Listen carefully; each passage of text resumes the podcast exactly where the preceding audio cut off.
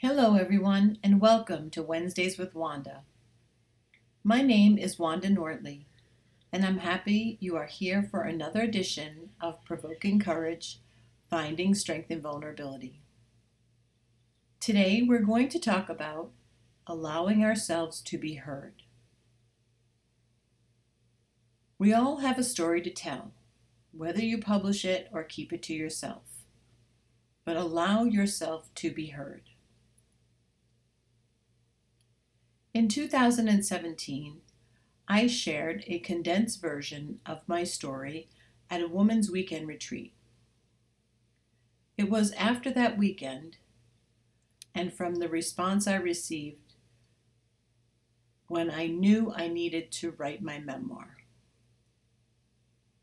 I was certain that in releasing my memoir, there was a good chance that I was going to be able to help someone even if it was just one other person. Sharing it would serve its purpose. At one time or another, everyone has wanted to express his or her story. Writing a memoir to read privately, share with family or friends, or publish it is an emotionally satisfying way to gain perspective on your experiences while sharing your unique voice. We've all experienced feelings and events in our lives that we are longing to write down. Giving in to that urge can give you an outlet for purging any frustration, anxiety, or unexpected feelings. The great thing about writing is no one else has to read it. You may even want to write your story without reading it right away. Satisfying the need to tell your story is not centered upon your writing ability. It does, however, take effort to write down the truth in detail.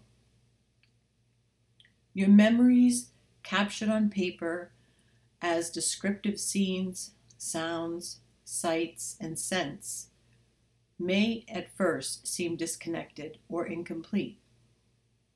But rest assured that you possess the ability to shape your recollections into stories. Everyone wants to be heard. Reading your story to others can meet that need. Writing your story can also help you understand your life experiences and when you finish writing, you may be surprised at what you have accomplished. Your story can encompass as much or as little of your life as you prefer.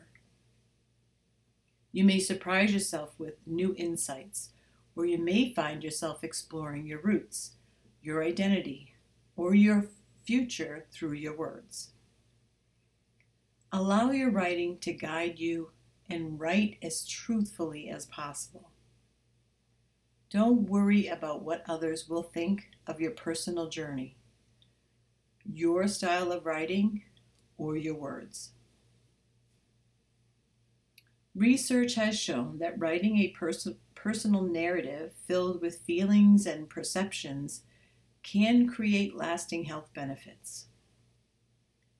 As you write, Remember to have compassion for yourself, particularly when writing about traumatic events. If you are a young person, you can add to your life story as you grow older. Your writing may help family members know you better, or they may understand themselves more through reading about your experiences. More importantly, you are expressing yourself in a permanent way. Giving a gift to yourself and letting your voice be heard. Writing my memoir turned out to be one of the best things I did for my own healing and for healing others in my own family.